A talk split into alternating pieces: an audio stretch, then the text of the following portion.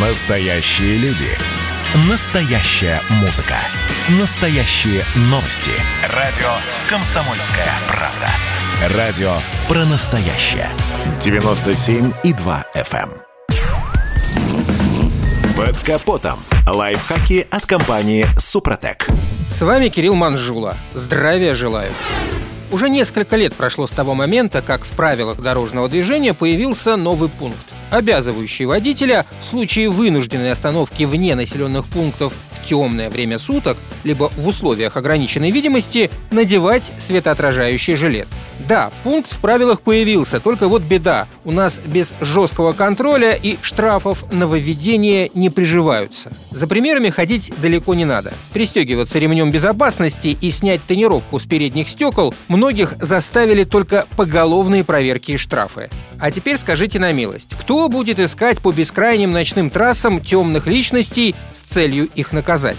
И тут будет не лишним вспомнить некоторые цифры статистики. В год в России в темное время суток под колеса автомобилей попадает более 300 вышедших из своих машин на проезжую часть людей. Более 50 из них погибает. Согласно исследованиям, в темное время суток человек в неяркой одежде виден на расстоянии 25 метров, в светлое время суток до 40 метров. При этом длина тормозного пути автомобиля со скорости 100 км в час на сухой дороге составляет те же 40 метров, а на мокрой – до двух раз больше. Качественный световозвращатель, по данным исследования, виден на расстоянии до 300, а то и больше метров, в зависимости от погодных условий, что дает водителю возможность заранее снизить скорость или совершить маневр. Напомню, правила требуют использования жилетов или курток с качественными и износостойкими материалами с повышенным коэффициентом световозвращения.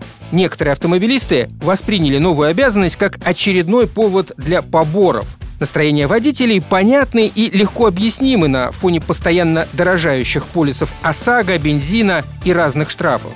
Но поверьте, это правило нужное и полезное. Оно действительно способно спасти немало жизней. В интернете можно найти много схем и фотографий, сделанных в типичных дорожных ситуациях и подтверждающих необходимость этого самого жилета. Вывод очевиден. Находясь на обочине дороги, яркий жилет следует надевать даже днем.